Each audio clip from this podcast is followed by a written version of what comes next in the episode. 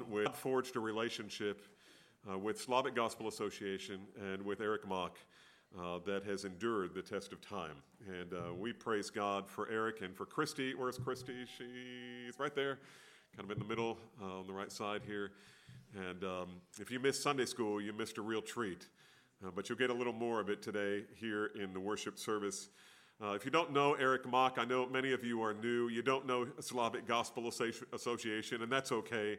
Uh, this is uh, there. There are two um, mission agencies that we spend most of our uh, resources supporting, and one is um, Sufficiency of Scripture down in Uganda, and the other one, and really uh, the one that we, we pour more into than, than anything else, is Slavic Gospel Association and have for a very long time. Uh, Eric didn't desire as a, as a child to be a missionary, uh, he desired to be an astronaut.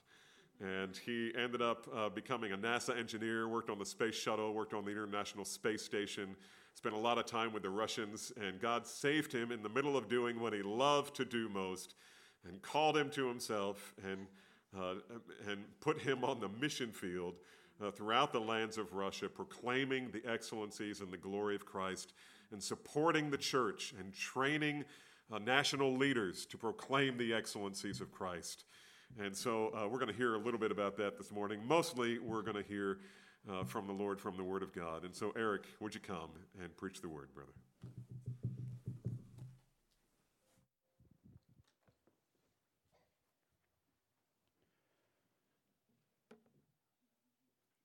Christ is risen. In Russia today, they're celebrating Easter. They are one week after us, and this is a, a special Sunday. We are gathered together for the singular reason that God before all time saw a singular means of salvation. That salvation is in Jesus Christ. It is in Him alone, and by God's amazing grace, He did what no man could do, and He conquered death. And Jesus rose from the day, dead. He ascended into heaven, and He's coming back one day, and I think it's going to be soon. And we are gathered together in a single heart, in a single mind, and a single purpose to proclaim Christ among the nations. Hallelujah. This is why we're here.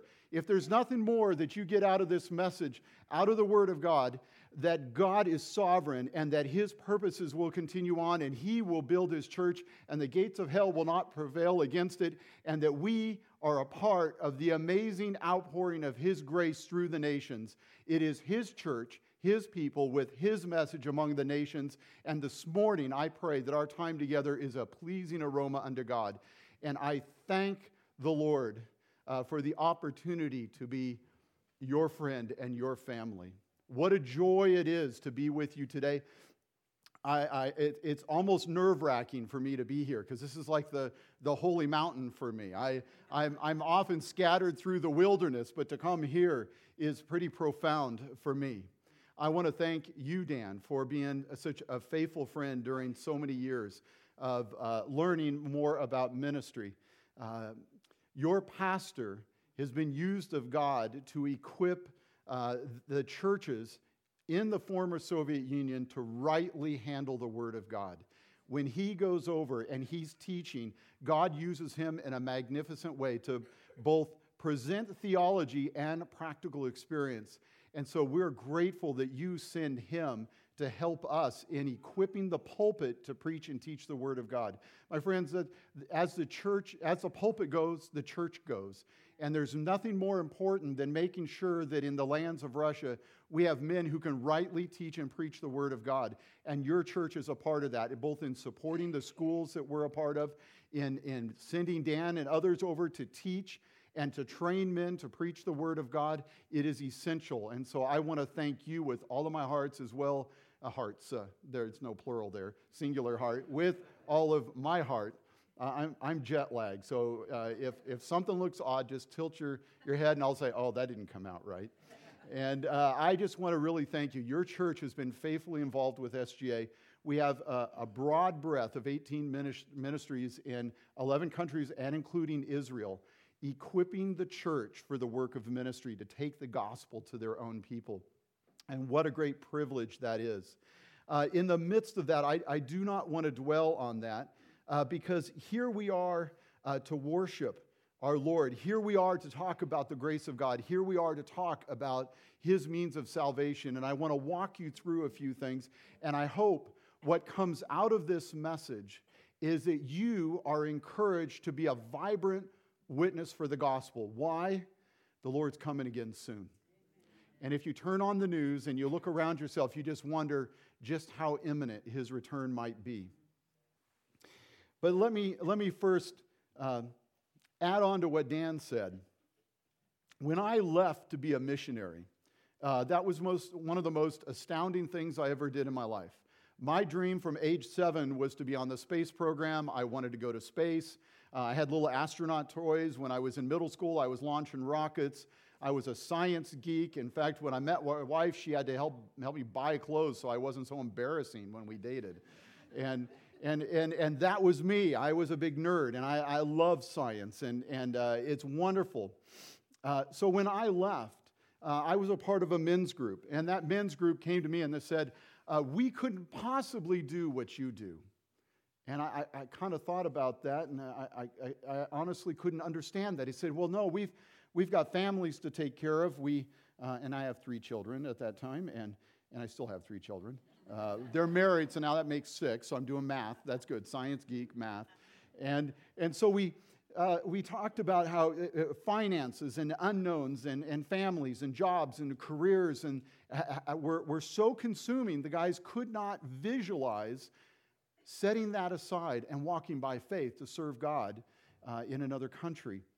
And the reason I felt that that was strange is I had the same concerns. I wanted to care for my family. I had to raise my children. I had to provide for them. But something had happened in my heart to where serving God was greater than serving self. And we made that decision to make that transition, and it always stuck in my mind. And it really, I, I want this uh, to be something you think about today through the message. Very often, uh, whether we believe it or not, even as Christians, we can become very indifferent to the world around us. We can be so consumed with our daily life, even doing church, that we forget to be the church. We can be so focused on, on, on getting through life, raising children, going to work, making enough money, paying the bills, uh, working through relationships, and, and sometimes they're broken and sometimes they're great, but you're working through all these relationships. And just the cares of this world can be so consuming that we forget about the mission of God. And that's, uh, that's a reality in uh, the world that we live in.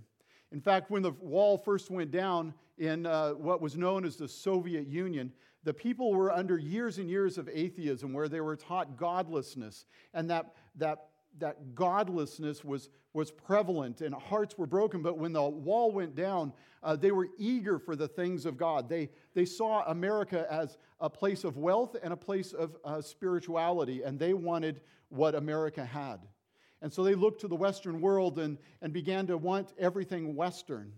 And they would climb, uh, they, they would clamor around a person that was just given away two or three Bibles, and there was this great spiritual climate, and they wanted their Bibles, and they wanted to know the things of God, and people wanted to be preachers, and they wanted to go out to villages and take the gospel, and there was this great explosion of evangelism. Then in 1997 was a crash of uh, the Russian ruble, and poverty came to Russia in an, in an overwhelming way. People lost their pensions, they lost their future, and by 2002, Vladimir Putin came along and uh, money started coming back into Russia. People started finding ways to work. And as they worked, and as they had their Starbucks, and as they had their, uh, uh, their uh, smartphones, and they had their Kindles, and they had everything they need, they began to become self sufficient. And they realized that they could have American capitalism and they didn't need God. And so now, when you uh, holding a Bible on the street, they have become indifferent to someone who is holding a Bible on the street. They're not interested in having a Bible. Maybe many, many Russians have had multiple Bibles, and this indifference has consumed them. In fact, the believers of the day, one of the leaders, Nikolai Sinkovets of, of the church there in Belarus, said this We thought we had more time. And it wasn't that the government is shutting them down per se, it is that the people have lost interest in the things of God. Their hearts are full with self. And when the heart is full of self, it is only about self preservation. And when self preservation comes in, uh, you aren't interested in the one thing that can truly save you. uh, you're interested in just getting through life. I want to make sure that you as a church do not drift into that mindset. That you as a church continue to be gospel centered. That you as a church continue to be vibrant for the sake of Christ. Because judgment is coming. The end is coming, and even though it may not even be in our lifetime, and, and we, uh, we may experience the Lord calling us home much sooner than He comes to bring us all home, uh, we are faced with the reality that every moment we have is a gift from God. Every second we have is a sweet gift, and our days are numbered. In the midst of those days, are we going to squander those days on our own self survival? Or will we turn to the, to the Lord in prayer and say, Here I am, Lord, use me. And let my voice and let my life and let my story be that which echoes throughout uh, the countries and proclaims Christ and Him crucified, resurrected, and coming again is my hope. And, and have, out of love, have a desire to see others know Him. So I'm going to ask you uh, to turn in your Bibles to Matthew 24. It's not going to be a traditional Great Commission passage. Turn to Matthew uh, 24, verses 37 uh, to 39. And, and as I say in my church, uh, we're going to do a little bit of Bible aerobics, and I hope that's okay. Uh, so uh, that also serves to keep you awake. And so we're going to venture to do that. And what I want to paint for you, regretfully, is a little bit of a dark cloth because often a diamond shines the brightest against the background of a dark cloth. So, in your outline in the bulletins, you'll see point number one as being the, the offensive world. So, let me read the first few words of this passage. For as it were in the days of Noah, so will it be in the coming of the Son of Man. For as in those days before the flood, they were eating and drinking and marrying and giving in marriage Verse 38 is a picture of indifference. It's very simple. They were eating, they were drinking, they were marrying and given in marriage. And we, we see these words, and they are not words of condemnation for uh, a, a, sense of immorality that, that Jesus was pointing to. What he was pointing to at that time is, is clear indifference. They were moving on with their lives. Uh, rather than being concerned about the things of God, there was a, a lack of concern. In fact, Webster defines indifference as a lack of enthusiasm or apathy or a lack of interest. It is, it is this general disinterest in the things of God. And so, what we see in this passage is just a simple statement that people tend to go on with their life without God. In this context, we see that it's, we, we could see a, a sense of reality for us all we can see that people are going on. In fact, and I hear in this church there are many more marriages going on than there may have been in the past, and I'm pretty excited about that. And and uh, we've since we first uh, met you, we didn't have grandchildren, and now we have grandchildren, and and and that's really being a grandparent's really cool. And and so we we see all this, and we see that life is going on, and we get excited about it. And so so Jesus is not calling out that standard normal life is a problem.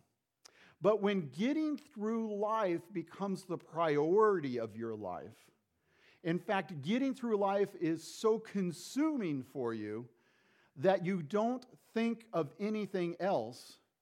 As my dear friend Pastor Dan often says, um, if we're willing to sin to get it and sin if we don't get it, um, we can turn even normal living uh, into an idol.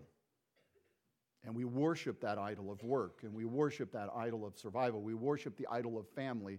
We worship that idol of sports. We, we have all these different things, and they begin to consume our lives. And it's living in all these forms, and in themselves, they are not sinful, but it's what we turn them into. And this growing indifference we see in our country, like this morning, uh, we saw another chemical attack in Syria and they're trying to find out what happened in Syria. And, and day after day, we watch the news and we become indifferent or even numb to the violence that we see in the world. And we look at the world around us and we hear of the trials that are going on, and we look at our own life and we become a little bit indifferent. I know that when I was younger, I used to race home because Star Trek would be on our 13 inch black and white, and if I could get the rabbit ears just fine, uh, I would be able to watch Star Trek. And, and uh, with all the props that they had, and, and that was all that was on my mind. And uh, I lived in a small village of 200 people, and, and being outside and throwing each other down the hill and climbing trees was life. Now we've got the internet, and kids that used to be my age, six, seven years old, are even asked whether they want to be a boy or a girl. We have all these crazy thoughts coming into it, and I never had to wrestle with such things. And now we are becoming indifferent in, different in Russia alone. Uh, the, uh, the abortion rate in Russia is six times higher than it is here. The suicide rate is twice as much. The murder rate is higher. Drinking among teens is the highest in the world. And we see a pervasive hopelessness where people have put all their hope into society and man and cannot find answers. So when we see this now, and let me draw you back to the text, we see that Jesus is pointing back to an early age of indifference. He's pointing back to the days of Noah. So if I can ask you to hold your finger there in Matthew 24 and turn all the way back uh, to Genesis 6. And I hope you all know where Genesis is. Uh, and, and turn to Genesis 6 and just look at verses 5 through 7. And when you get there, I will I will read them for you. Genesis chapter 6, verses 5 through 7.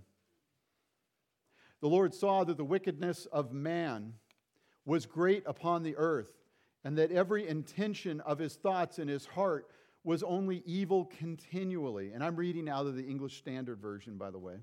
And the Lord regretted that he had made man on earth, and it grieved him to his heart. So the Lord said, I will blot out man whom I've created on the face of the earth, man and animals and creeping things and birds of heaven, for I am sorry that I had made them. Verse 5, we see overwhelming words. Let me show you that where we see the word translated as every intention or evil continually is actually the same word. In the Hebrew, it's a word that speaks of the whole, uh, the whole without exception. In other words, the heart of man during that day was a whole without exception, uh, always dwelling on wickedness and evil.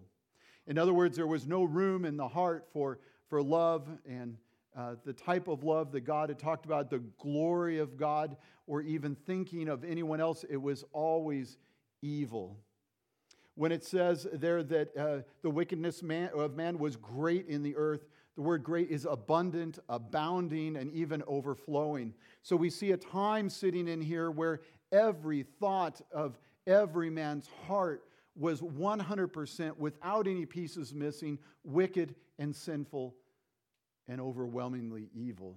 And when we see the definition of evil, we see everything that is opposed to God. And so we see that their hearts and the inclination of their hearts was to live their lives completely indifferent to the things of God. There was nothing about God that was interesting to them. The only thing that was interesting to them was themselves. Self love and evil and wickedness had taken root.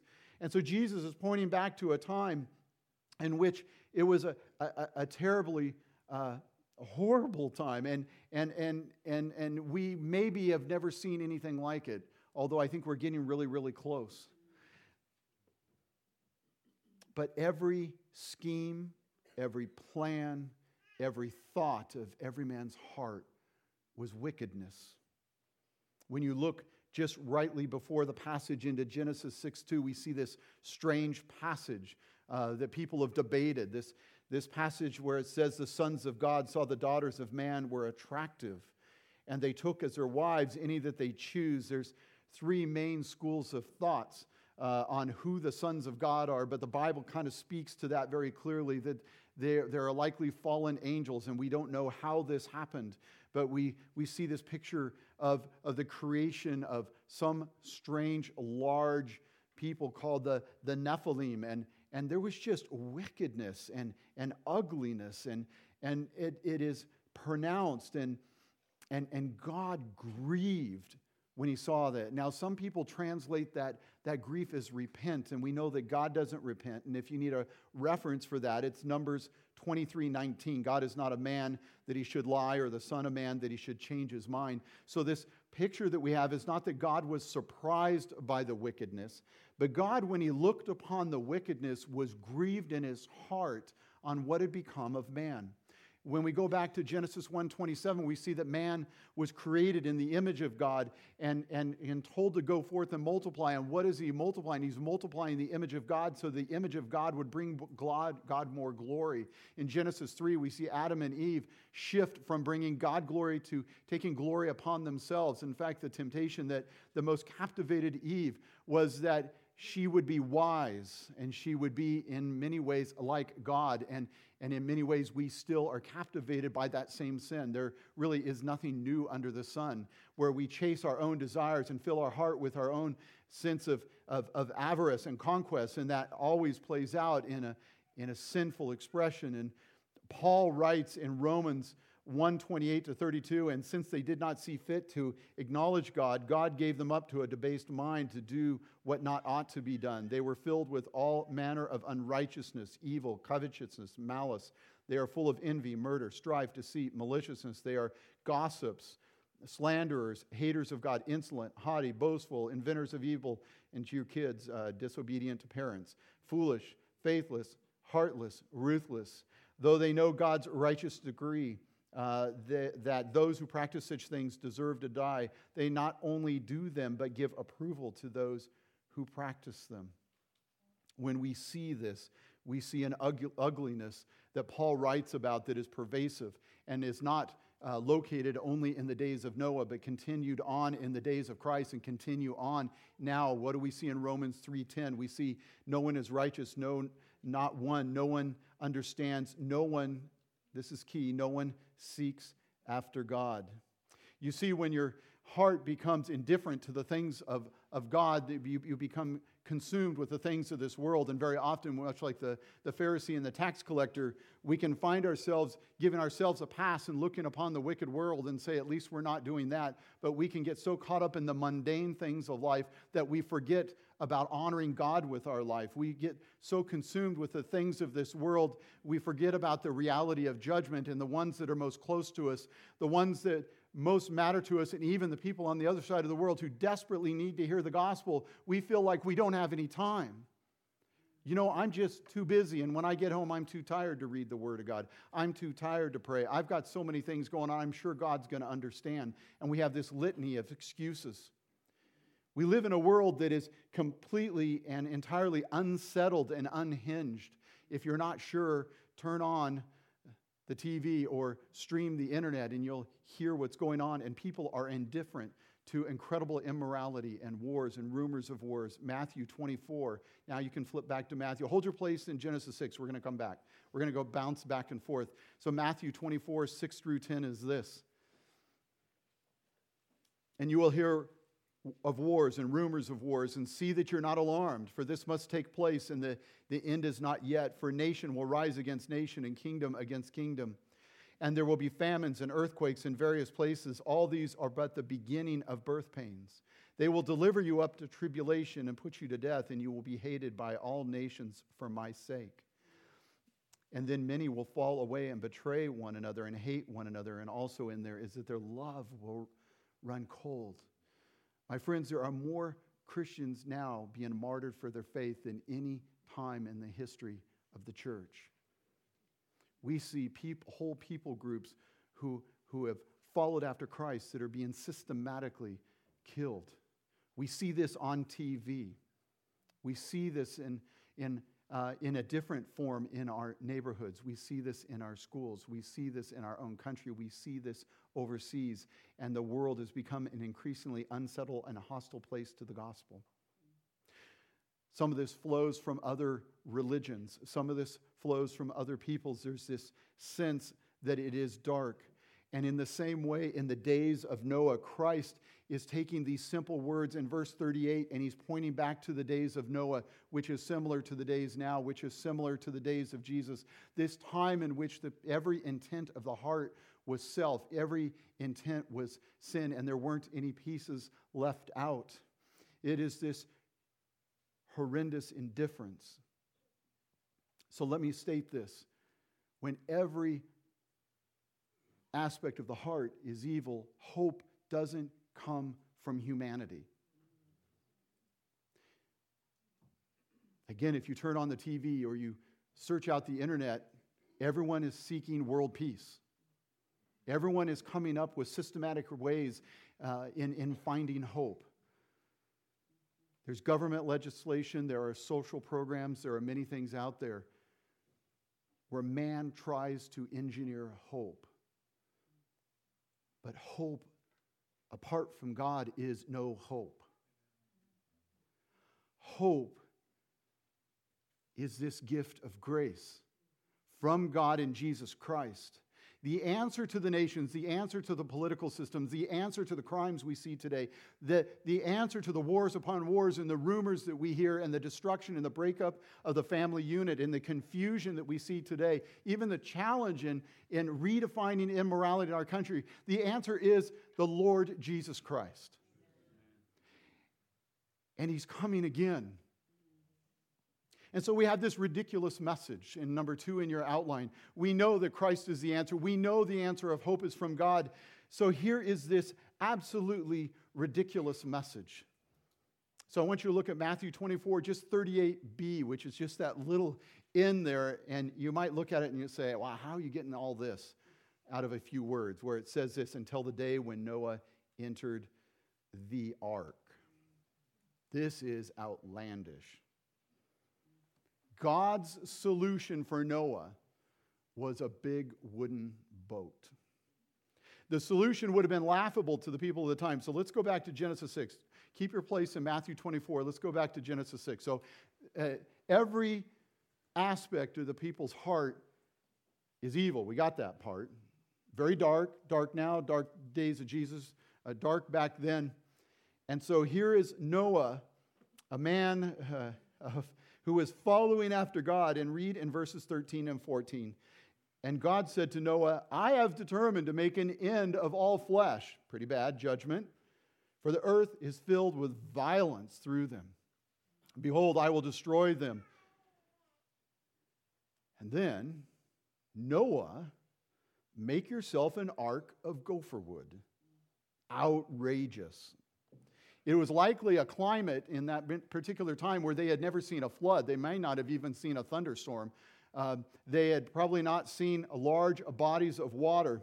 And, and God is looking upon the earth, and the solution comes to Noah build a big boat. Now, the people that lived in the day were likely looking at Noah saying, Look at this crackpot.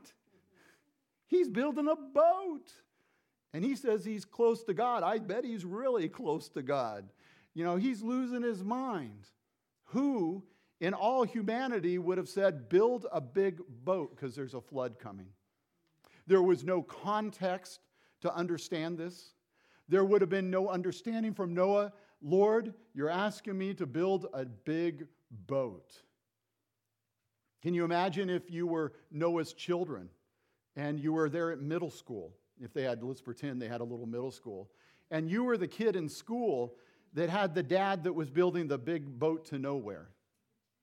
And oh, by the way, he was preaching about the righteousness of God. And remember, all intents of the heart were evil. There was no room for God. And the guy's out there building the boat. In fact, most of the old pictures of the time show that uh, it would have been laughable. And imagine Noah, who is being told this is how your family will be saved. How did he respond? You're welcome to turn there, but, but, but, but hold on. You probably don't have enough fingers. So let me, let me just read this to you. He responded first in obedience. It didn't matter what God's means was, it mattered that God said this is how he was going to do it. And Noah responded in obedience. What do we see in Hebrews chapter 11, verse 7? By faith, Noah, being warned by God concerning events as yet unseen, in reverent fear constructed the ark for the saving of his household. By this, he condemned the world and became an heir of righteousness that comes by faith. In a world of indifference, Noah likely heard a message that was completely odd to him, completely foreign, completely outrageous. But if God said, go do it, he would go do it. And he was a man who proceeded in reverent fear. This was not like spooky fear. This is understanding that the God was high and sovereign and above all, and he respected God and he understood God and he humbled himself before God. So if God said a flood was coming and you're going to need an ark, he said, Yes, sir, I don't understand it in this world and I can't see the supernatural things that you're doing, but if you said it, I believe it and this is what I'm going to do. And he set his heart to doing it. Can you imagine building an ark for, some people argue, ever 100 or 120 days, the way you want to read this. Uh, can you imagine at least for 100 days, 100 days of building a huge ark day after day? Do you think Noah struggled sometimes? Do you think he had doubts some days when he was struggling? But it says here, in reverent fear, he built. But there's a second piece to Noah's life. It's found in 2 Peter chapter 2, verse 5 says, but Noah, but, but God preserved Noah, a herald of righteousness, with seven others, and he brought a flood upon a world of ungodly. He preached for likely more than a hundred years, and the church never grew. He was building a boat. He was proclaiming judgment was coming. He was calling a people to righteousness day after day after day. And the hearts of all the men were wicked, and the men and the women were wicked, and it was a wicked time, and they didn't, they didn't care. But he knew what God told him to do. There were two things.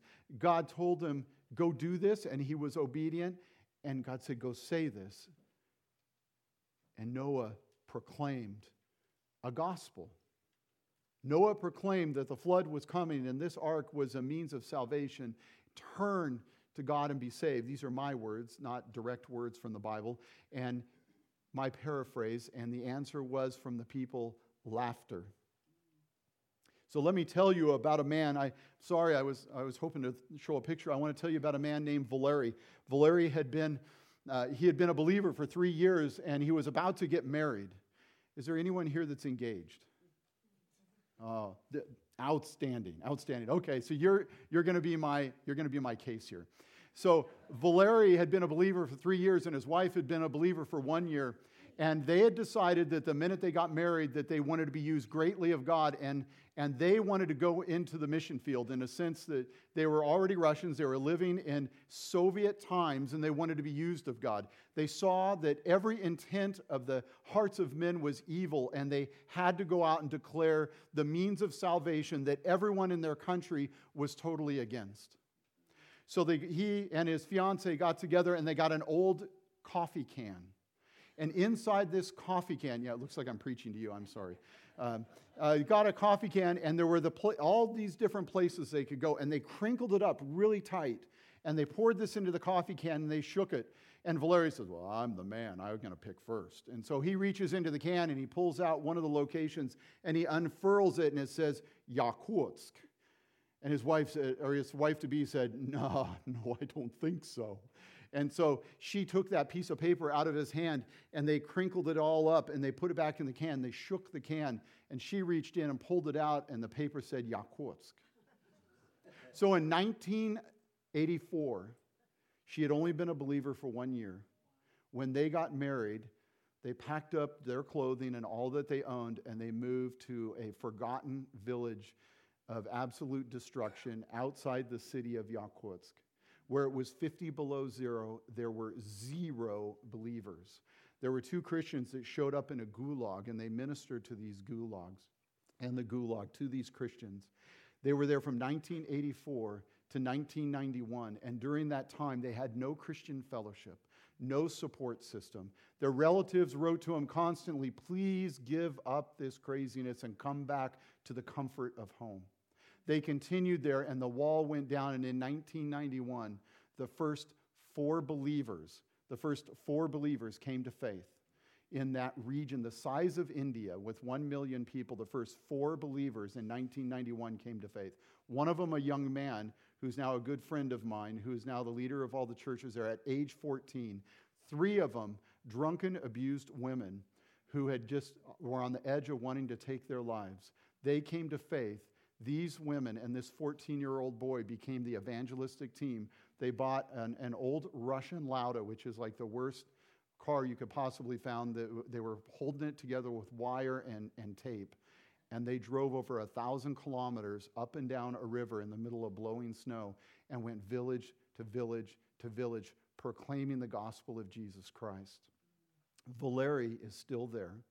There's only 800 believers, and there's now 22 churches because God moved the heart of a man who had only been a believer for three years and his wife, who had only been a believer for one year, to move to a God forsaken place for a singular reason that this region had never heard the gospel. And if they didn't go, who would?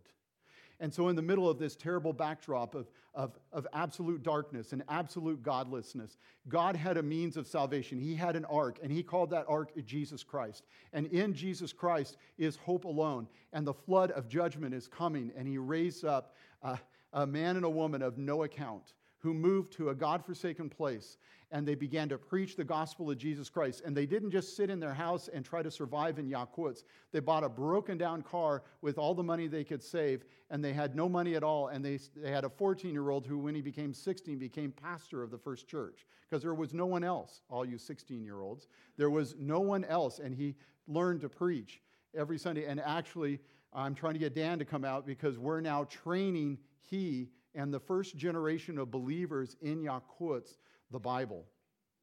This is amazing. I want you to think about this. First generation of believers in a land the size of India, they're still planting churches and they want to know what a church looks like. And we have the chance today to equip them to preach and teach the word. And, and uh, Alexander Karikov from Almaty was the first one to teach hermeneutics there. And this young man came running, running up to me last Sunday. He says, Pastor, he says, guess what? I think I know what I'm preaching now. He says, I don't want to know what I was preaching before. So in Matthew 24, 13, we see Jesus say, But the one who endures to the end will be saved. And it's not about us enduring under our own power. It is about the grace of God being on those who endure. And that the ones who endure to the uh, end are the ones who are saved. How beautiful it is to see the feet of those who preach the good news. And the ones that are set apart, the, the ones like you, the ones like you who are called to, to preach the good news, to share the good news of Jesus Christ. This is how the Apostle Paul responded. The Apostle Paul responded and said this For me to live, Christ, to die, gain.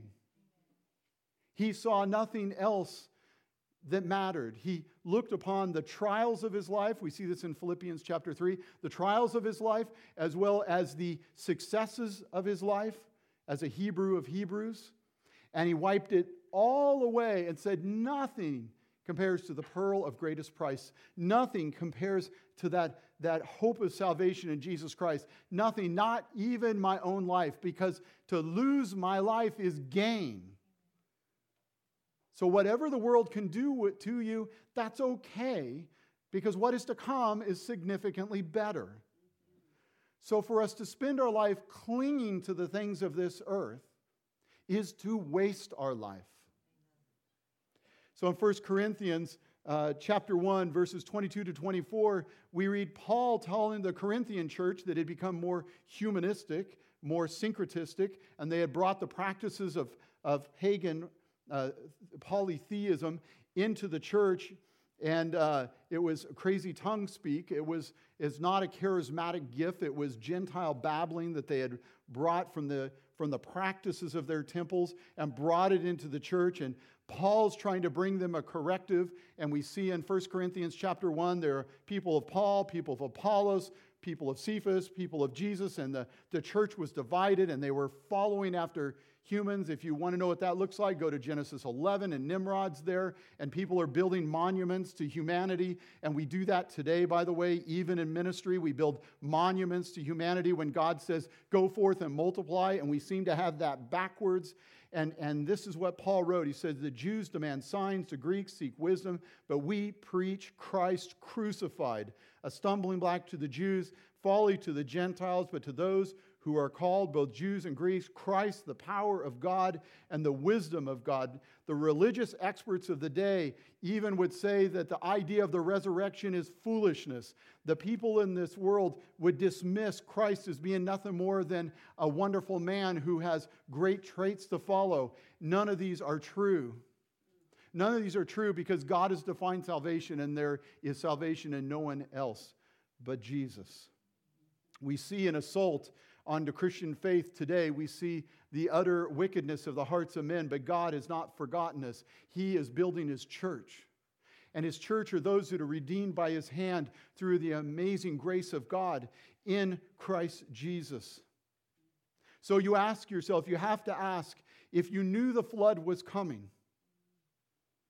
you knew the flood was coming and you knew God's means of salvation, would you tell someone else? What were you doing when you were 23 years old? Some of you are younger, so you're saying, I don't know. Uh, but for those that are over 23, what were you doing? And for you that are under 23, what are you doing with your life right now? I want to tell you about a young man in Ukraine because you're probably aware in the news that there's incredible military conflict that's going on in what's known as the Donbass or the eastern part of Ukraine.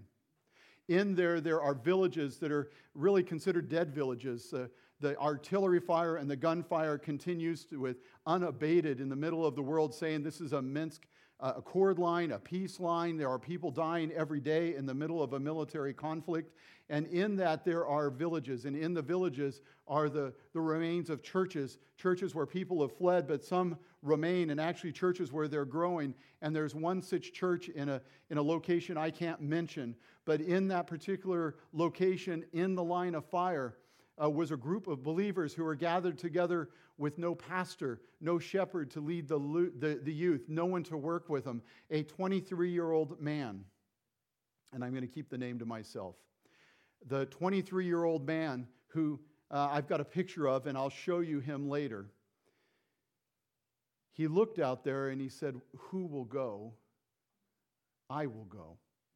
23 years old, making a decision whether he wanted to go to college or he wanted to go into the line of fire to take the gospel and to shepherd the flock. He made a decision with his friend. And so when I walked up to the church, his friend, with a big smile on his face and a giant bucket of chicken soup, was running out of the front door of a church that's in the line of fire. And I said, What are you doing? And they had this old beat up car, and they were going out to put a bucket of soup in the back of the car. She, they said there were a lot of seniors all over the village that had nowhere to go and nothing to eat. And so every day in the church, they make a giant jug of soup and they go out every day at lunch and they feed everyone in the village. And the young man who I'm telling you about, who has not gone to Bible college yet, he has not received training, although we're hoping to give him training. That's one of the things we do. And through SGA, we're supporting this young man, but not because of us. He went into the line of fire because he heard there was people there that needed to hear the gospel of Jesus Christ. There are people there that needed to be edified and strengthened uh, in the Word of God. And now he's their youth leader and he's the pastor and he knows he's too young in his heart. He knows he's too young of a guy to be the pastor. He's still trying to figure out life, uh, but he does the best that he can and he's ministering to him and he and his friend are making a difference. And so I ask you, what, what are you doing with your life? This guy put on hold anything else that was going in his life and he ran into the line of fire. And he's just a young kid. When I snapped a picture of him in the van, he actually didn't like it uh, and, and sent me one on Instagram that he liked better. That's typical of a young guy, right? We're all a bunch of posers. I, selfies, right?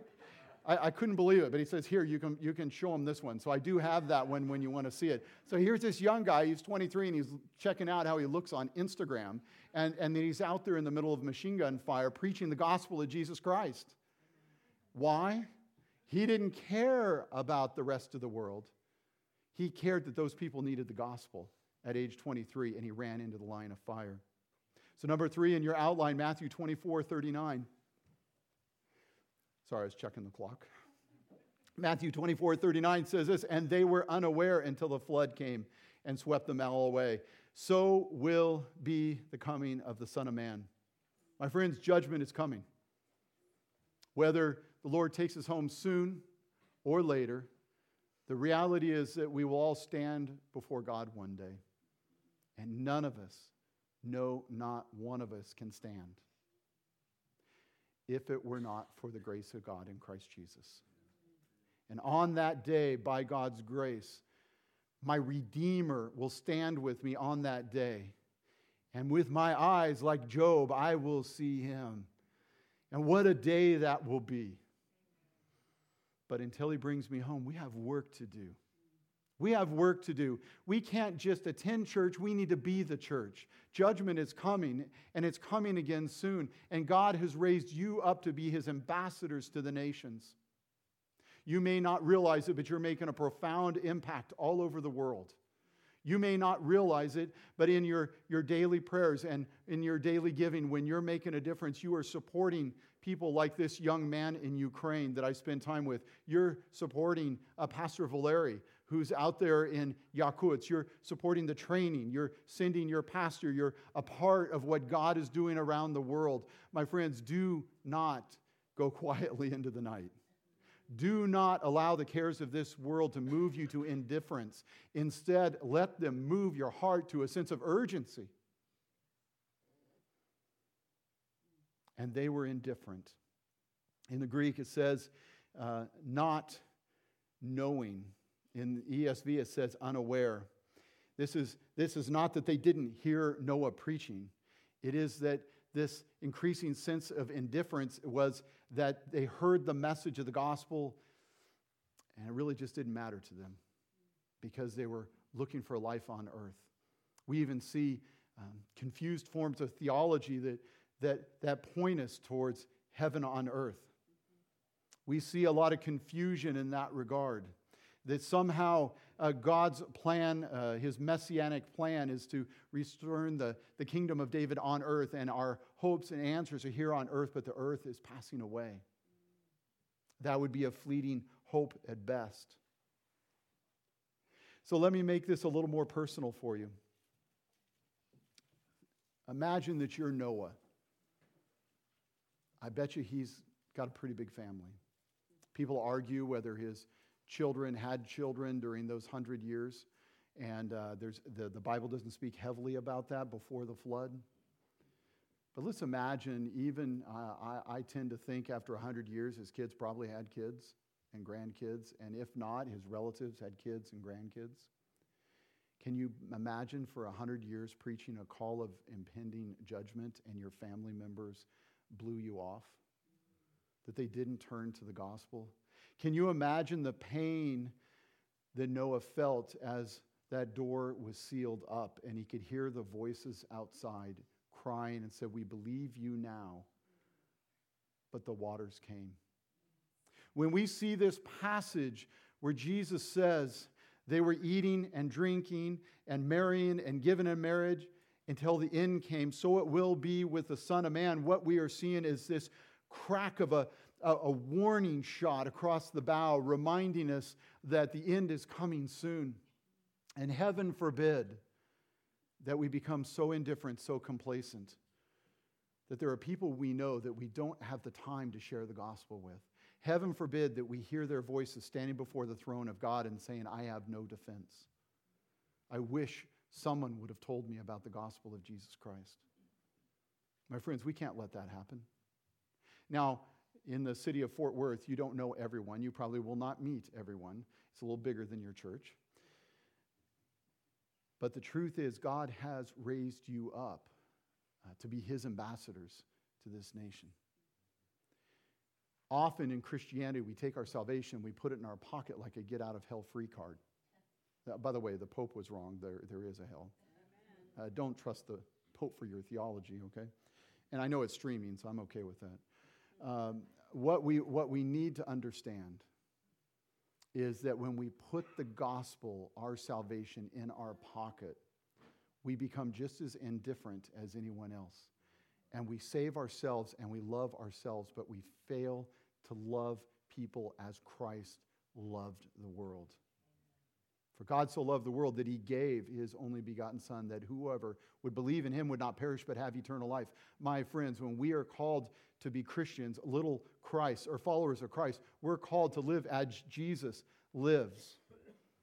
Matthew 24, 42 to 44. Therefore, stay awake, for you do not know the day your Lord is coming. But know this if a master of the house had known what part of the night the thief was coming, he would have stayed awake and would have not let his house be broken into. Therefore, you also must be ready, for the Son of Man is coming at an hour you do not expect. Therefore, in the same way, there's this sense of urgency. And Noah, during those hundred years, had a sense of urgency. He knew the flood was coming, he knew judgment was coming, and he's uh, known as an obedient herald of righteousness. So should Calvary Bible Church. Calvary Bible Church should be a collection of individuals who are set aside on the mission for the Lord Jesus Christ, who are proclaiming the gospel to all who they meet with love and the Word of God. Matthew 24, 14, we're still sitting in Matthew 24, says this the gospel of the kingdom will be proclaimed throughout the whole world as a testimony to all nations, and then the end will come. For some people, they will read these words and come up with a, a, systematic methodology to reach all people groups and feel somehow if they get the gospel to all people groups, they're going to push God to come sooner. Uh, the Father knows the time of his coming. God is sovereign, he knows. And personally, I hope he delays a little more. And the reason I ask that, I know people who are unbelievers. And, and I want to see them come to faith. Do you have people in your life who are not believers? You have uh, young children still that have not made a profession of faith? I say, Lord, tarry just a little bit longer. I want my grandchildren to be saved. And then, well, that's a different discussion on age and all that. Uh, but do you know people that you ache for that have not made a profession of faith? My friends, I know people on the other side of the world who have never heard the gospel. In Yakutsk, 20 miles away from Yakutsk, some a two hour drive, have never heard of heaven, never heard of God, never heard of hope. Christy and I were on a train, and two young girls came to us because they heard us speak in English, and they said, Is there really a heaven? Is there really a God? They had no idea. There are villages now waiting to hear the gospel, and you're a part of this. You're a part of the gospel going forward. I want to tell you about Mirza, who was actually a drug addict in Yakutsk. He had come to faith and much like the demoniac that you see in Mark chapter 5, he had come to faith. And his answer was, How am I used of God? And he moved to a village in northern Kazakhstan that time had forgotten. When the Soviet Union collapsed, it used to be a place where people went for recreation, and it crashed. And no one went there anymore. And I was going there, and we were in a little van, and a man asked me, Why are you going to this village? No one goes here, no one cares about us. And I went there in the middle of the village, and there was Mirza, a recovering drug addict. He was living in a house with no running water, no indoor plumbing. In the sink to wash the dishes, it was an upside down soda bottle, and you tap the bottom of the cap to let the water come down. It was cut on the top, and you pour water in it. The outhouse, it was a, a very cold outside, and the outhouse was 300 feet off in the distance, and you had to walk through the snow to get to the outhouse. I slept on the floor very rough surroundings. I asked Mirza, You used to live in Yakutsk and you came here and you live in utter poverty. Why? And he took me out to the edge of his property, and the snow was on the ground, but I noticed that it was clean and flat. He says, Well, let me tell you, my friend. He says, If I take an hour to drive into the city for work, and I work there for eight hours, and I take an hour to drive back, he says, That's 10 hours of the day that I'm wasting on myself, and I'm not taking the gospel to this forgotten village. He says, Instead, I have plowed the land around my house, and I have planted a garden. It's enough to feed my wife, and it's enough to feed 15 families. So every day during the spring, I take food to 15 to 20 families, and I make sure they have enough food to get through the day. And he says, Eric, he says, I moved here because no one else came. And these people have never heard the gospel. And so we set out from there and we went to home after home. Uh, one young lady who was uh, a prostitute, one, one man who was a drug addict, and, and, and, and they were hearing the gospel for the first time and said, uh, This man brings me food. His name is Mirza. And he brings me food and he treats me like a real person. And I'm hearing the gospel of Jesus Christ. And no one else cared about me but this man. So if God can use a drug addict with no money to move to a forgotten village, uh, to proclaim the gospel to a forgotten people, could he use you to talk to your neighbor? Could he use you? This is, I'm not talking poverty or a, a valid poverty. Could he use you in the grocery store when that person is hanging their head in despair and needs the message of truth?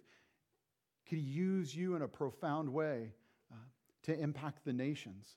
Which we're having a partnership in doing. Could he send people from your ter- church to teach pastors the gospel and, and how to preach the Bible so that they could, they could go out among the nations and plant more churches? Could he use you for this end? I say that he can, and he is. And you need to know this. 1 Thessalonians 5 1 through 10. Now, concerning the times and the seasons, brothers, you have no need to have anything written to you for you yourselves are fully aware that the day of the Lord will come like a thief in the night. While people are saying there is peace and security, then sudden destruction will come upon them as labor pains come upon a pregnant woman. They will not escape. But you are not in the darkness, brothers, for that day to take you by surprise like a thief. For you are all children of the light and children of the day, and we are not of the night and of the darkness. So let us not sleep as others do Add the word indifference, apathy. But let us keep awake and be sober for those who sleep and sleep at night, and those who get drunk or drunk at night. But since we belong to the day, let us be sober, having put on the breastplate of faith and love, and for the helmet, the hope of salvation. For God has not destined us for wrath, but to obtain salvation through our Lord Jesus Christ, who died for us, so that whether we are asleep or awake, we might live with him. Let us not be a people who say there is peace, there is security. Let us be a people that say the flood is coming, judgment is coming, therefore repent and believe in Jesus Christ, for the kingdom is at hand. Let this be a church that declares Jesus Christ and Him crucified at all times, in all places, and let you be a people of the gospel of Jesus Christ. And together, with Christy and I being the tip of your spear in in supporting churches all over the lands of Russia, in the lands of Israel. May we see the gospel ring among the nations. And let it begin with you. And let it be a consuming matter of your heart. May God bless you, challenge you, and exhort you to be urgent in getting the gospel to the nations. Hallelujah. Let's pray.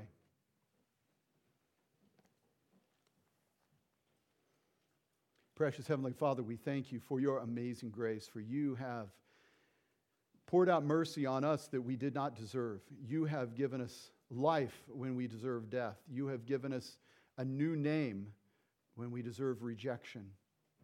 Father, if there's anyone here who is not in a relationship with you, I pray, Father, that they would turn to you in faith today, that they would lay down the worldly life that they're living and turn to you in faith and know that when they stand before you one day, they can stand for it in confidence, knowing that Christ is their Redeemer. And Father, for those who are here today who know you well, Lord, encourage their heart to be bold, encourage their heart to have a sense of urgency, to tear down the walls of apathy and complacency and proclaim your name to all that they know. Oh, Father, we thank you for this morning, and may you be glorified in your church. And it's in your Son's name that we pray. Amen.